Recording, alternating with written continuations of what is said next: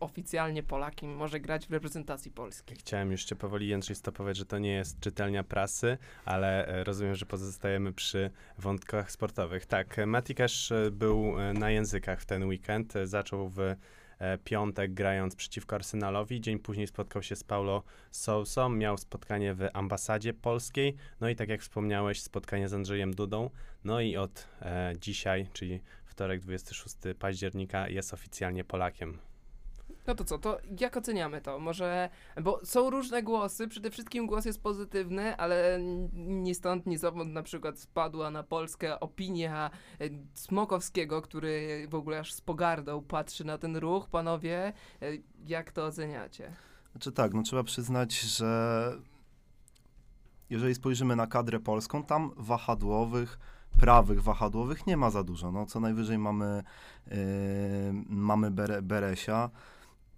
Czyli, Uważam, nie, że- czyli nie mamy wahadłowych, dobrze. No, czyli nie mamy po prostu wahadłowych. Uważam, że, że, że Cash może dać nam coś nowego, szczególnie z przodu.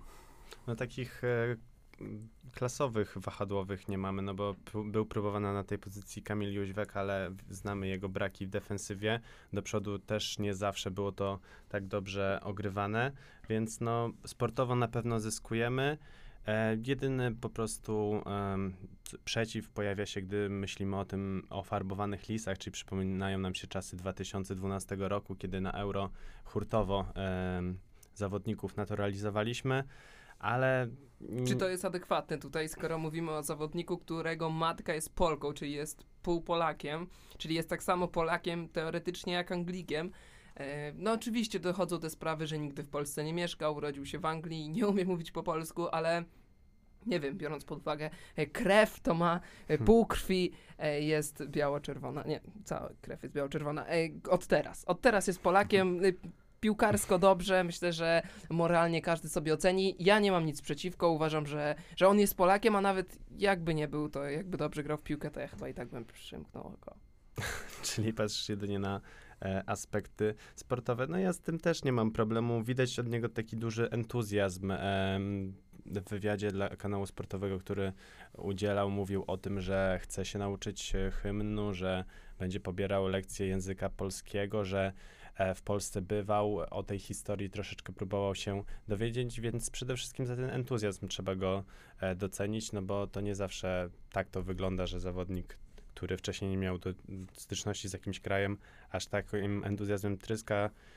Tutaj myślę, że e, trzeba na pewno to u niego docenić i po prostu czekamy, jak się już e, spisze w tych listopadowych e, spotkaniach, bo chyba innej opcji nie ma, że Paulo Sousa go musi powołać. Tak, no myślę, że, że już go powoła, ale ci przeciwnicy nie są z najwyższej półki, bo to jest Andora i, i Węgry, więc chyba, chyba Dobre, idealny. dobre mecze na sprawdzenie, jakby Tak. nie patrzeć. Y, Też bym był e, entuzjastą y, na miejscu Kesza, gdybym, gdyby moimi przeciwnikami w kadrze był Bereszyński i, i Jóźwiak tak naprawdę, gdzieś tam na tym bardziej ofensywnym wahadle.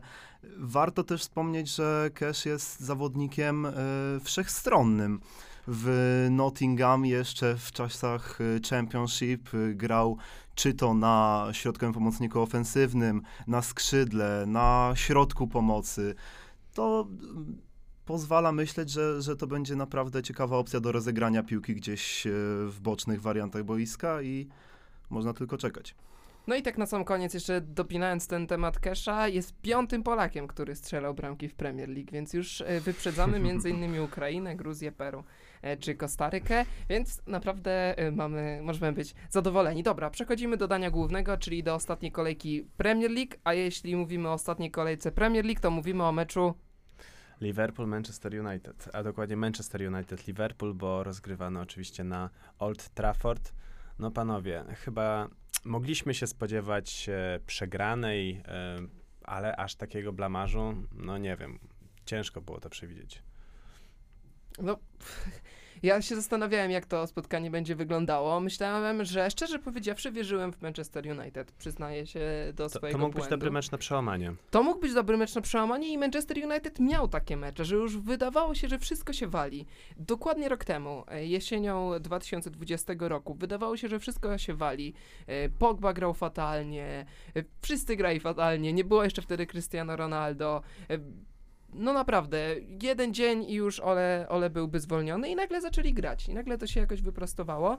W tym sezonie, no, jest coraz gorzej. Na horyzoncie spotkanie y, o wszystko z Tottenhamem. Starcie potem z Manchesterem City, Atalantą, a właściwie Atalantą i Manchesterem City, jeśli się nie mylę, tak wygląda ich terminarz. Ale wracając do samego meczu, no, to było...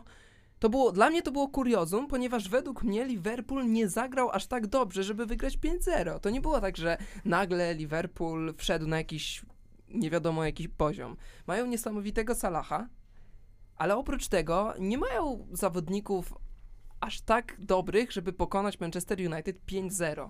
Dla mnie, mimo że szanuję to, co Liverpool zrobił i trzeba im oddać e, co, co, co ich, to duży udział w tej porażce miał Manchester United, nie wiem czy nawet nie większy niż Liverpool.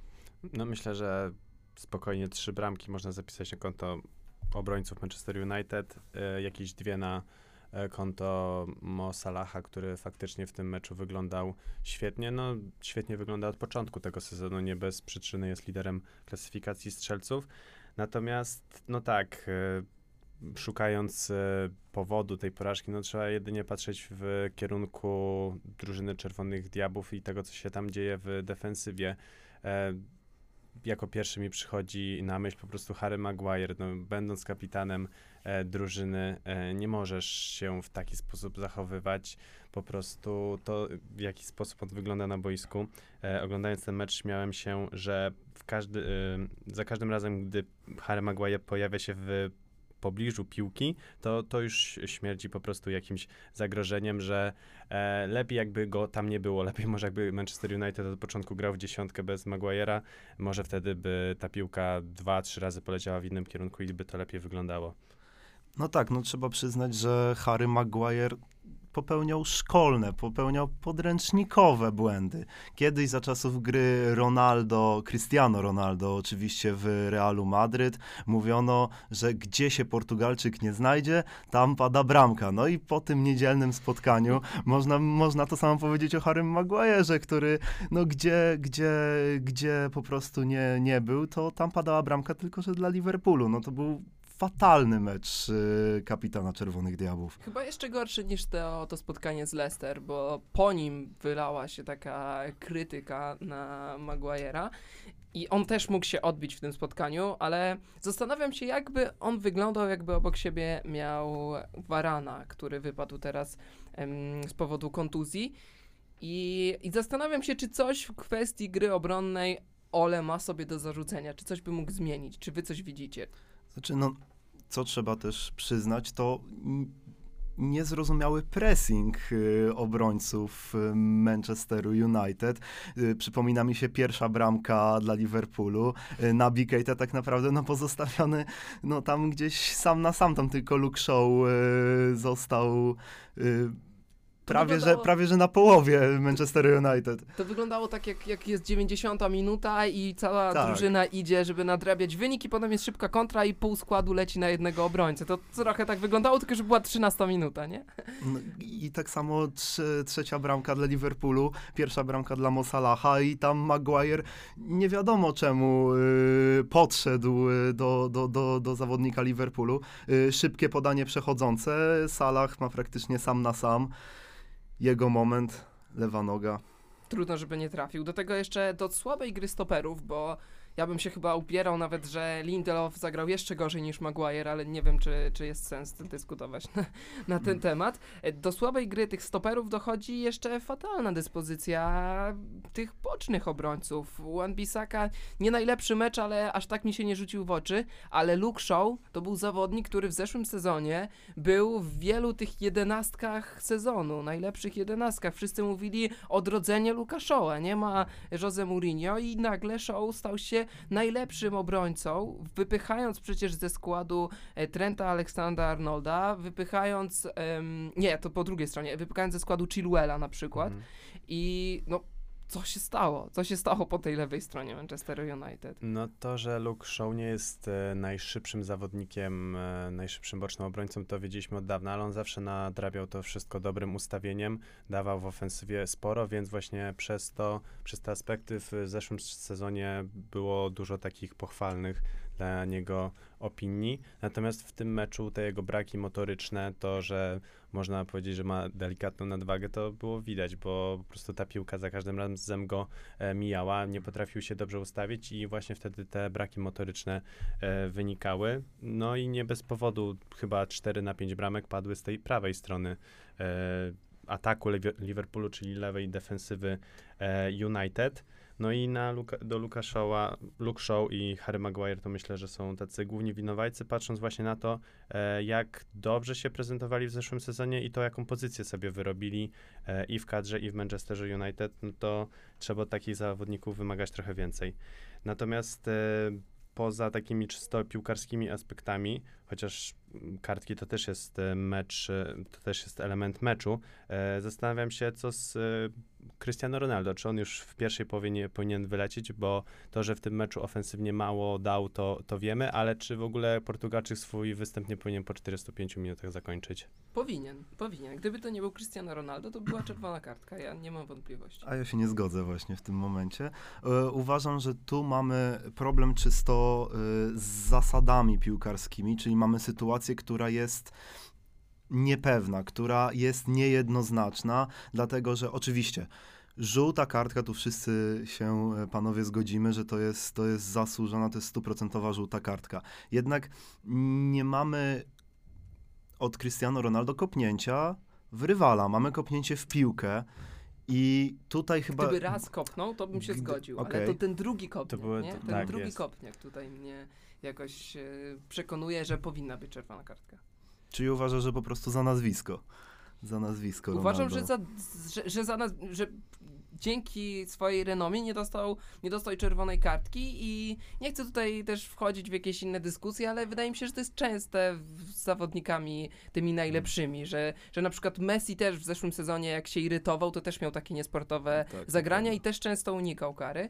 No w tym przypadku dla mnie, dla mnie to, to była czerwona kartka, ale ona nie wiem, czy miałaby wpływ na mecz. No mo- może by się skończyło 6-0, ale wtedy też i United bardziej by się cofnęło, tak, tak przynajmniej zgaduję, więc na, na szczęście to nie miało żadnego wpływu na mecz, ale no dla mnie jednak. Pozostaje po prostu taki niesmak, moim zdaniem, Mhm. że są równi i równiejsi w tej lidze. Natomiast e, w drugiej połowie już tak e, równo nie był potraktowany Paul Pogba i myślę, że ta czerwona kartka jak najbardziej za, zasłużona. tak. Noga na wysokości 30 cm, uderzenie w piszczel. To tutaj akurat chyba, panowie, nie mamy wątpliwości e, co do tego kartonu. E, tak Mm. się gnębimy nad tym Manchesterem United, może coś dobrego o Liverpoolu powiemy, poza tym, że Mo Salah świetnie grał. Y, Świetnie także grał na Keita. To też trzeba przyznać, że pressing na najwyższym, na, świ- na najwyższym światowym poziomie, y, gdzie tak naprawdę to na nim opierała się y, ta cała druga linia Liverpoolu i z ten świetny występ pokazał także strzelając gola. No niestety mam, mam nadzieję bodajże on do, zszedł niestety z kontuzją. Tak, tak, tak. A szkoda, E, bo a wrócił do szkoda. tego składu. Bardzo solidny występ z Watford, bardzo dobry mecz z Liverpool, z Atletico. em, No, przynajmniej pierwsza połowa tego meczu, bramka, ale oprócz tego naprawdę solidna gra. No i świetna, świetna dyspozycja w meczu z Manchesterem United. Wiadomo, że Mo Salah strzelił więcej bramek, ale nie wiem, czy bym się nie kłócił, że to właśnie Keita e, powinien dostać statuetkę tego najlepszego zawodnika e, meczu.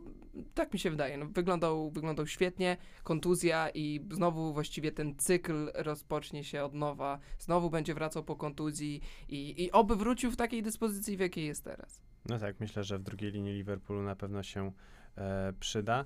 Natomiast e, teraz będę zmieniał tak temat Liverpool, Manchester, wracamy do Manchester United i może szkoleniowca, no bo e, to, że e, pozycja Ole Gunnara Solskjaera przed meczem była ciężka, to już wiedzieliśmy. Ma teraz swój decydujący mecz z Tottenhamem, ale co jeśli go nie wygra, co jeśli nie od, e, po prostu nie zaskarbi znowu sobie jakiej, jakiejkolwiek sympatii kibiców, e, zarządu, no i e, jacyś potencjalni e, następcy dla Norwega. Mówiło się o Antonio Conte. E, w, ostatnio też Czesław Michniewicz został zwolniony z Legii, więc może to będzie alternatywa. E, pół żartem, pół serio. No ale kto właśnie na ławkę Manchester United? A może Steve Bruce? Mówiono o Antonio Conte, mówiono o Riku Ten Hagu i chyba te dwie opcje jak na razie są y, niemożliwe.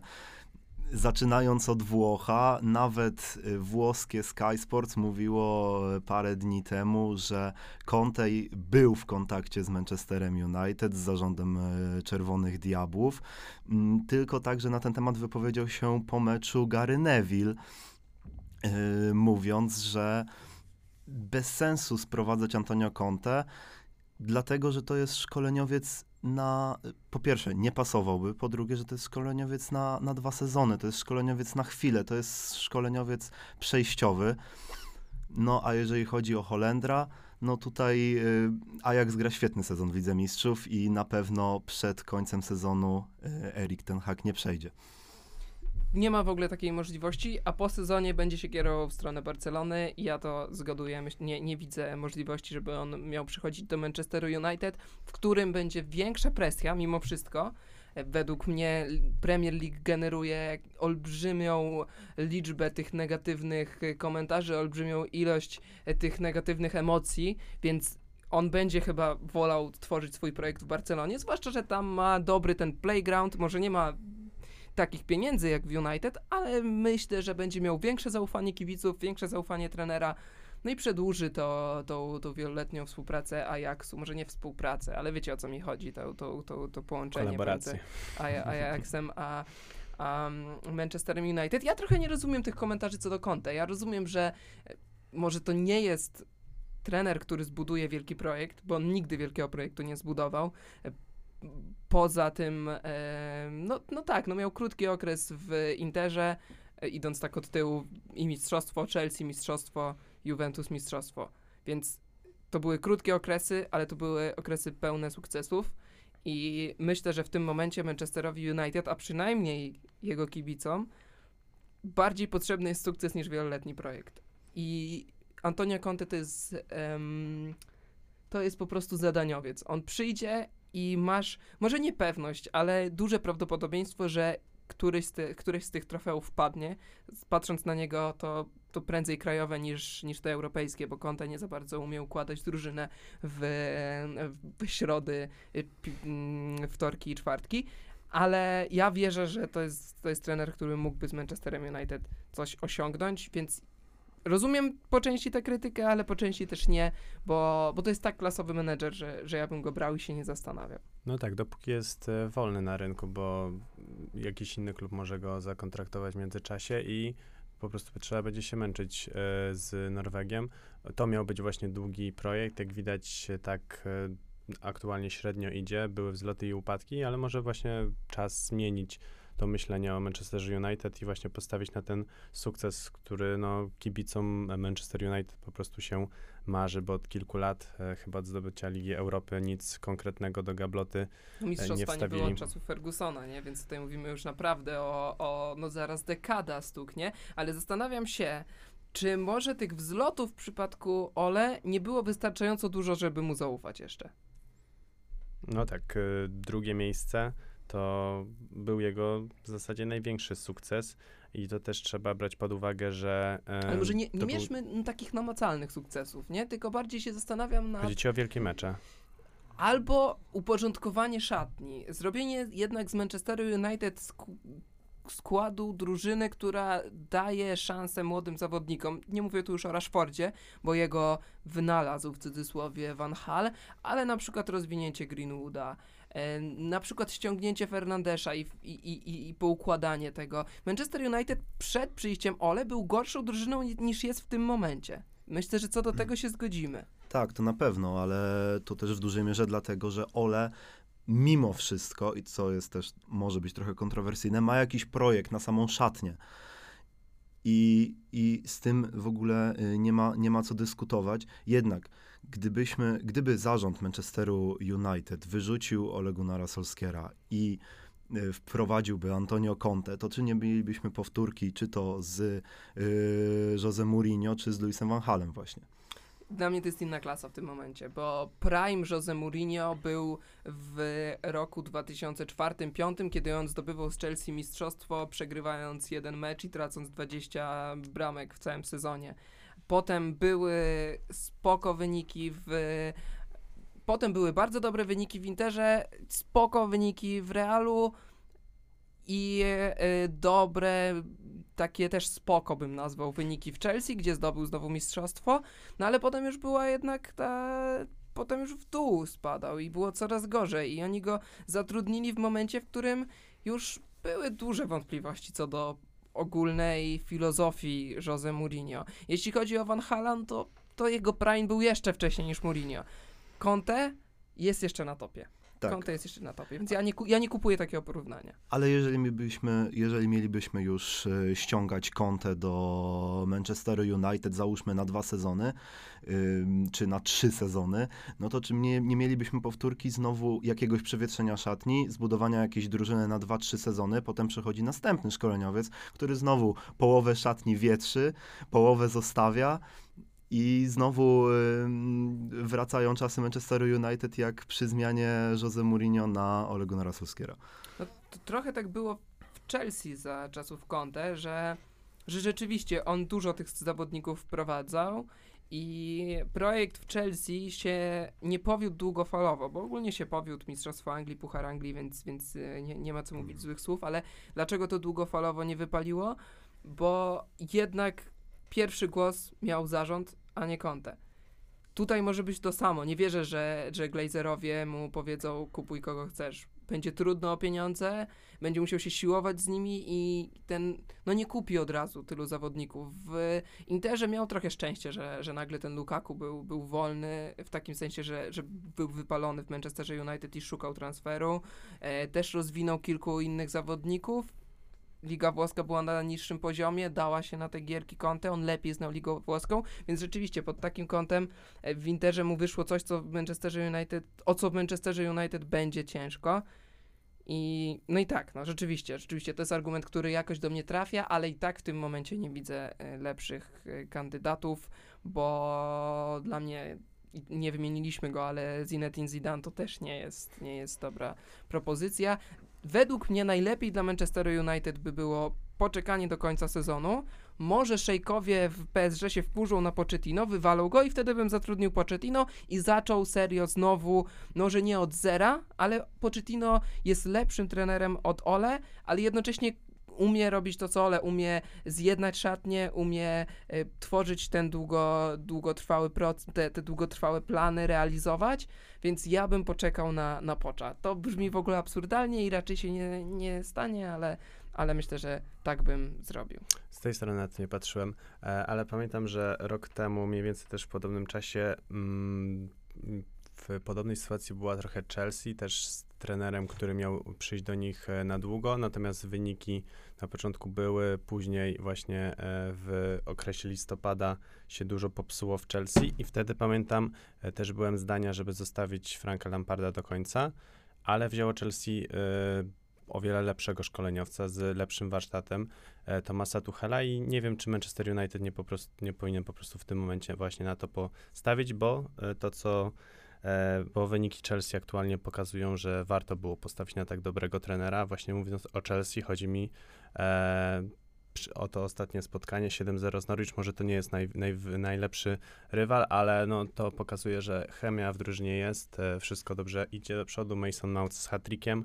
No i e, chyba ta właśnie zmiana rok temu podjęta była, była, była słuszna. Już w połowie sezonu to widzieliśmy. No Tuchel spadł z nieba Chelsea, to niewątpliwie. Manchester United takiego trenera na pewno nie będzie miała, nie, nie będzie miał, bo, no bo po prostu nie ma takich w tym momencie na rynku. A co do Chelsea, co do tego meczu, Norwich to jest najgorsza drużyna w lidze, a i tak widziałem w szeregach kibiców Chelsea minimalną niepewność, związaną oczywiście z kontuzjami Timo Wernera i Romelu Lukaku. Chelsea bez nich strzela 7 bramek i pokazuje, że ta głębia składu to jest coś, co może y, zaważyć o mistrzostwie. A um, sam Mason Mount zostaje, to też trzeba wspomnieć, najlepszym strzelcem za ery Tuchela w Chelsea. No z Masonem Mountem to też jest taka problematyczna kwestia, jeśli chodzi o ten mecz dla mnie, bo on nie był jakiś rewelacyjny ym, w tym spotkaniu. Według mnie można by wskazać lepszych zawodników, na przykład Mateo Kovacic. On dla mnie był MVP, ale nagle udało mu się strzelić te trzy bramki, co, co mnie cieszy jako kibica Chelsea, między innymi pod takim względem, że że Mason Mount generował mało tych liczb, że trochę go porównywano do Lamparda, ale z drugiej strony mówiono, no ale halo, halo, coś tu, coś tu nie gra. To jest człowiek, który strzela cztery bramki w sezonie. No to no nie, no to, to nie jest ofensywny pomocnik. A tu trzy bramki w jednym meczu i jedna asysta i taki postawiony, e, no taki, taka informacja, że on jest coraz dojrzalszy i coraz lepszy. Taką informację też przesłał Phil Foden i myślę, że te mecze Chelsea i, i Manchester United można razem omawiać, mi, y, Manchester City, City. mimo że, że rywal był zupełnie innej klasy, to jednak Manchester City też tą głębię składu pokazał, też z takim minimalnie eksperymentalnym składem z Fodenem na dziewiątce, no ale też pokazana klasa 4-1 i szczególnie w pierwszej połowie całkowita dominacja. Tak, e, Brighton no dobrze się w tym sezonie e, prezentuje, jest na piątym miejscu tabeli, ale widać, że to nadal, nadal za mało na tych e, gigantów właśnie, z, którzy mają tą głębię składu, jak, jak powiedziałeś. E, no Manchester City pokazał klasę e, i chyba to tyle można powiedzieć, bo mm, samo spotkanie aż tak bardzo ciekawe nie było, natomiast e, kolejne odhaczone trzy punkty I dalej e, te trzy kluby wielkie, czyli Liverpool, Chelsea i Manchester City będą uciekali e, pozostałej stawce. No i warto też, myślę, że jeszcze a propos meczu Manchester City z Brighton, wspomnieć o dosyć niezłym występie Jakuba Modera, y, gdzie rzeczywiście w bocznych strefach boiska y, ta gra w trójkącie wychodziła młodemu Polakowi. Y, potem szły z tego podania prostopadłe, no ale jednak Szkoda tej ostatniej sytuacji, tak naprawdę bramki, yy, sytuacji bramkowej na 4 do 1. No trzeba zwalić na niego winę. No, ja trzeba. tak y, szukałem argumentów takich, żeby mówić, nie, no, to, to nie on, ale nie, no. W ogóle to pomysł, co on chciał w, tej, w tym momencie zrobić, posyłając taki cross we własne pole karne, wystawił obrońców i, i tyle. I, I niestety, ale na szczęście to nie miało wpływu na, na, na, na, no na wynik miało, bo po prostu był wyższy wynik, ale nie na, nie na to, kto wygrał. I myślę, że po takim meczu może być zadowolony i Moder, i Graham Potter, który będzie go z czasem, znaczy już teraz właściwie go, go do tego pierwszego składu wystawił i, i to jest, y, myślę, jego najbliższa przyszłość przynajmniej.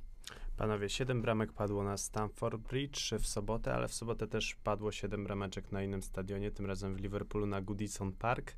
E, I to może e, troszeczkę mylić kibiców, bo e, tym zespołem, który strzelił zdecydowaną większość ilość, nie był Everton, tylko właśnie drużyna Watfordu, która zmieniła e, kilka tygodni temu trenera. To było drugie spotkanie Claudio Ranieriego, no i trzeba przyznać, że w tym meczu no to jest niebywały sukces, jak dla trenera, który dopiero kilka e, tygodni pracuje z zawodnikami. Myślę, że na koniec sezonu zrobimy sobie takie ogólne podsumowanie i wtedy wypiszemy najdziwniejsze mecze sezonu. I na pewno w pierwszej dziesiątce to spotkanie będzie, bo przecież tam wszystko układało się dobrze dla Rafy Beniteza i jego zawodników. Do, teraz sprawdzam, 78 minuty Mhm. prowadzili 2 do 1 i nawet z gry nie, nie, nic nie wskazywało na to, że może się posypać, a posypało się o, dramatycznie. No, dzi- jeżeli mówimy o, o, o jakiejś dziwności tego spotkania, to na pewno dziwnym jest hat-trick Joshua Kinga, który niezbyt często trafia do siatki w Przypomniał. I to byłego zawodnika Evertonu Tak. jeszcze w tamtym sezonie e, 11 meczy dla nich rozegrał, a w tym tutaj proszę bardzo hat-trick przeciwko byłej drużynie pokazał byłym kolegom z szatni na co go stać, chociaż myślę, że to po prostu mógł być po prostu jego prime kariery, te trzy bramki. Tak, tak, no już w czasach Bormów e, nie pokazywał się aż, no nie, no to nie był nigdy zawodnik, nie chcę powiedzieć na miarę Evertonu, ale na miarę ambicji Evertonu, więc to jest nie, nie dziwne, że się z nim pożegnali. Dużo dziwniejsze jest to, że on strzelił trzy bramki w tym spotkaniu. I, no ale zostawmy może Everton, bo już dzisiaj skupiamy się głównie na tych, co przegrywają, więc może porozmawiajmy o, o właśnie o Claudio Ranierim. Gość ma 70 lat, wydawało się, że już może sobie drinki z palemką e, popijać nad morzem e, we Włoszech, a tymczasem on wbija do ligi kolejny raz. W tej lidze już zdążył dwa razy e, stracić pracę. No ale jednak podejmuje się tego i, i to w najgorszym możliwym klubie, bo w Watford, który zmienia średnio e, zawodników ty, tak często jak ja e, maseczki podczas pandemii i na razie ten start możemy zaliczyć do udanych, ale co, co przed nim? Bo on powiedział kiedyś takie ciekawe słowo, porównał, e, porównał trenerów do spadochroniarzy, tylko y, powiedział, że on nawet nie ma tego spadochronu, tylko musi skakać z, z parasolką. To samo jest w Watfordzie. Czy on przetrwa do tego do końca sezonu? Czy uda mu się utrzymać Watford? Jak to widzicie? Tutaj zgadujemy, bo tu się nie da, nie da się tego przewidzieć. No tak, to jest y, strzelanka po prostu. Możemy próbować porównywać to do historii z Leicester, kiedy ich prowadził Claudio Ranieri. Natomiast no, taka historia się zdarza raz na 100 lat, więc w tym przypadku myślę, że samo utrzymanie z drużyną Watfordu w tym sezonie to już będzie e, spory sukces dla nich. E, a aktualnie patrząc na formę takich drużyn jak Norwich czy Newcastle, może to nie być aż takie e, trudne, natomiast musimy brać pod uwagę długość tego e, sezonu, ledwie 9 kolejek za nami, więc jeszcze miejsca, żeby taka noga się powinęła Claudio Ranieriemu będzie dużo, więc na razie myślę, że bezpiecznie trzeba celować w utrzymanie dla tego drużyny i to już będzie spory sukces. Patrzę na zegarek i widzę, że czas nas powoli goni, a ja chcę jeszcze omówić dokładniej dwa mecze, jeżeli, jeżeli pozwolicie. Derby Londynu. West Ham pokonuje 1-0 Tottenham i daje sygnał, że jest, no, pierwszą może nie, ale drugą siłą w Londynie, tak musimy to nazwać. Ja bardzo kibicuję West Hamowi, żeby im się w końcu udało, może nawet do tej Ligi Mistrzów, ponieważ jeżeli popatrzymy na, na zakończenie poprzedniego sezonu, no to strasznie, y, strasznie to było przykre, gdzie po takim sezonie nie udało się tej wymarzonej Ligi Mistrzów zdobyć, nie udało się tego czwartego miejsca zdobyć. Mm, liczę na to, ale w to nie wierzę. Y, po jakimś czasie na pewno przyjdzie stres, przyjdą kontuzje, przyjdzie presja na samych zawodnikach i sztabie trenerskim ale na pewno piąte miejsce jest y, możliwe i oby się udało. No ja jestem nadal zdania, że taka Liga Mistrzów mogłaby większą krzywdę wyrządzić West Hamowi niż e, dać im jakieś korzyści, patrząc po prostu na głębię ich składu. Już teraz grając e, mecze na dwóch frontach w Lidze Europy i w Premier League, widać było czasami w momen momentami e, w meczu z Tottenhamem, że potrzebowali się cofnąć głęboko, żeby naprawdę dobrze zarządzać tymi siłami. To też wydaje mi się, że na razie ta Liga Europy dla nich na przetarcie jest ok, natomiast zobaczymy, jak to się w trakcie sezonu odbije na ich właśnie pozycji w tabeli, bo przyjdzie zmęczenie, przyjdą kontuzje. Na razie wszyscy zawodnicy są zdrowi, przede wszystkim Michele Antonio, który strzelił bramkę w tym spotkaniu, ale co wtedy, kiedy dwóch, trzech zawodników się posypie i przyjdą mecze grudniowe, styczniowe, kiedy ten e, kalendarz jest strasznie napięty? Potem przyjdą te, przyjdzie luty, i wrócą europejskie puchary. West Ham na pewno wyjdzie z grupy, bo już w tym momencie ma 9 punktów, więc tam musiałaby się jakaś katastrofa zdarzyć, żeby, żeby nie wyszli. No i wtedy według mnie będą problemy. I, I teraz budują, i ich wynik końcowy będzie bardzo zależał od tego, jaką pozycję sobie zbudują do tego okresu, o którym ty mówisz, Daniel, bo mhm. potem będą te krajowe puchary w, w grudniu, styczniu, potem od razu europejskie. Ja nie wierzę, żeby West Ham odpuścił i krajowe, i europejskie. Myślę, że będzie próbował powalczyć, bo tam też jest jednak minimalne parcie, żeby, żeby te trofea były, bo drużyna gra coraz lepiej. To, żeby na przykład taki puchar e, Anglii dorzucić, bo, bo oni trofeów mają jak na lekarstwo w ostatnich latach, właściwie w ogóle ich nie mają, więc i nie wierzę w to, że oni odpuszczą Puchar Anglii, w lidze będą się bili, w lidze Europy i według mnie wtedy się posypią i, i dlatego ja nie wierzę nawet w to piąte miejsce, ale na pewno górna, górna połowa tabeli, co do tego nie mam wątpliwości. No a co z tym Tottenhamem? To jest drużyna zagadka, oni grają w kratkę, zaczęli bardzo dobrze sezon, potem jak to powiedzieć kulturalnie, no zostali rozjechani przez Chelsea, zostali rozjechani przez Arsenal, potem jakieś powody do radości znowu, znowu dostarczyli jakichś powodów do radości kibicom, wygrywając Newcastle i w dobrym stylu Harry Kane strzelił bramkę. Wydawało się, że, że mogą wyjść na prostą i znowu przegrywają i to znowu w bardzo, bardzo średnim e, stylu bo mimo, że to jest 1-0, to jednak w meczu niewiele pokazali, największe gwiazdy znów zawiodły. To co z tym Tottenhamem? No, kuriozalne też zachowanie, jak już mówisz o tych wielkich gwiazdach yy, kogutów, no to kuriozalne zachowanie yy, Harry'ego Kane'a przy, przy, przy jedynej bramce w tym meczu. Zrobił jak Brak... Harry Maguire, nie? No, to Oni się spotykają na reprezentacji Maguire Go, tak, czy jak tak, ma... no, że, gdzie, gdzie Kane nie stanie tam bramka, tak.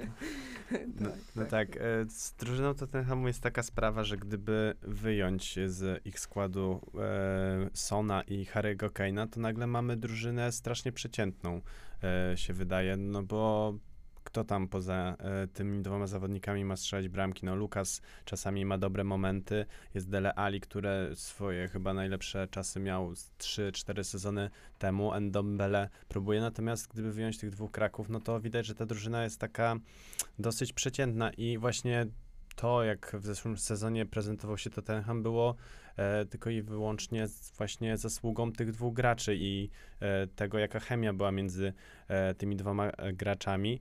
E, jeden drugiemu asystował, e, chyba ich współpraca to łącznie już dla Tottenhamu 36 bramek, idą na rekord chyba Premier League, z tego co pamiętam. Natomiast w tym sezonie aż tak dobrze się to nie klei w pierwszej połowie, bo tylko to niestety obejrzałem, bo później trzeba było obejrzeć El Clasico. E, natomiast w tej pierwszej połowie podań od Harego Kane'a do Sona było chyba jedno, w drugą stronę może dwa, więc no myślę, że to jest klucz do jakiegokolwiek sukcesu dla Tottenhamu w tym sezonie, że ci dwaj zawodnicy muszą znowu odnaleźć to e, połączenie, które tak dobrze w zeszłym sezonie funkcjonowało. Ja nie wiem, czy to jest kwestia połączenia. Znaczy, jest kwestia połączenia, ale tutaj jest jedna winna strona i to jest Hurricane. Jak porównujemy, że broni jak Maguire, to biega jak Luke Shaw. E, Nie ma w ogóle dynamiki w tym sezonie. Mm, Jego, może nie krytycy, ale, ale tak uszczypliwe widziałem komentarze, że gdyby wiedział, że w tym meczu z Newcastle jest na, mm, e, na nie, nie ma mm, offside'u, to by bramki nie strzelił. I no coś jest u niego i fizycznie, i chyba też mentalnie, że, że gra po prostu bardzo słabo i Tottenham lepiej nawet grał, jak go nie było i był sam Samson. No tego połączenia w tym momencie w ogóle nie widzimy, a, a takiego harującego dla drużyny widzę bardziej Sona niż Kane'a. No, ciekawie na pewno będzie się zapowiadała e, rywalizacja Manchester United z Tottenhamem właśnie The w Two regards fighting. Tak, właśnie. Będą się bili o to, kto gorszy, kto, kto lepszy. Pojedynek Harry'ego Kane'a z Harrym Maguire'em. Mogą być naprawdę niesamowite gwiezdne wojny. E, no, jestem ciekawy, bo w tym meczu tak naprawdę powinno być 6 punktów do rozdania, żeby jakkolwiek tych e, kibiców zadowolić, a będą, będzie o wiele mniej i zobaczymy, kto No to z tych... obstawmy, obstawiajmy.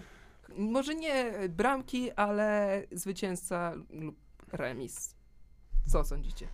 No, ja bardziej czuję mimo wszystko Manchester United. Nie wiem, jakoś mam takie dziwne poczucie, że e, z tych słabszych drużyn są tą lepszą e, i jakieś takie minimalne zwycięstwa, może nawet jakieś 3-1 uda im się wcisnąć, bo po prostu jakościowo mają lepszych piłkarzy, e, jeśli tylko dobrze tam, jeśli troszeczkę się oczyści sytuacja w szatni, mają na to mało czasu, natomiast jeśli tylko po prostu lepsza atmosfera się zrobi, to e, mogą e, po prostu piłkarsko zjeść drużynę Tottenhamu.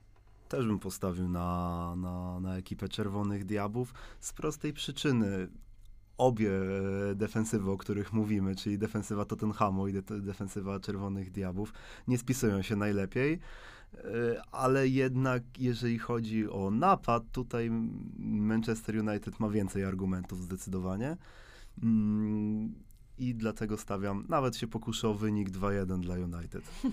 Ja tak dorzucając jeszcze do tego, co, co powiedzieliście, właściwie co powiedział Daniel, oni mają zawodników, którzy mogą te szatnie ogarnąć. Mają Rashforda, który jest bardzo zżyty z klubem, Ronaldo, który mimo, że jest egoistyczny, to wydaje się, że, że zależy mu na tym, na tym klubie, więc oni mogą to, to zrobić, ale skoro wy postawiliście na Manchester United, no to oczywiście ja muszę postawić na Tottenham. Dwie minutki nam zostały, więc jeszcze em, ogólnie w zeszłym sezonie przez, jak tylko mogliśmy, to się śmialiśmy z Arsenalu, więc teraz czuję, jak, jakieś mam takie wyrzuty sumienia i czuję, że jak Arsenal gra dobrze, to jednak chociaż na koniec audycji, chociaż przez te dwie minuty trzeba ich pochwalić. To był bardzo ładny mecz kanonierów, to trzeba przyznać. E, Formacja 4-3-3 jak za starych, dobrych czasów Arsena Wengera.